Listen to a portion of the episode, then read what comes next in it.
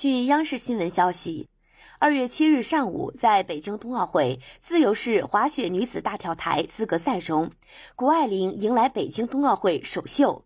她身着金龙战袍，顺利晋级决赛。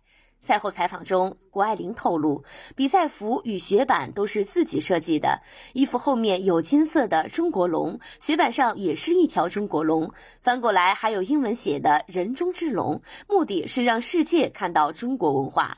自由式滑雪大跳台是冬奥会新增项目。尽管谷爱凌参赛经验较少，但面对第二跳失误的巨大压力，她仍积极主动面对，表情十分可爱。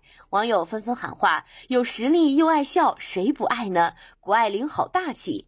此前，谷爱凌就在社交平台上展示过自己为此次冬奥会设计的滑雪装备，双肩和后背都有中国龙。后背还有金色祥云，金色能给人带来好运，金牌是我的目标之一。女子大跳台决赛将在北京时间二月八日十点开赛，一起为自信的滑雪公主加油！感谢收听羊城晚报广东头条，我是主播姜丽。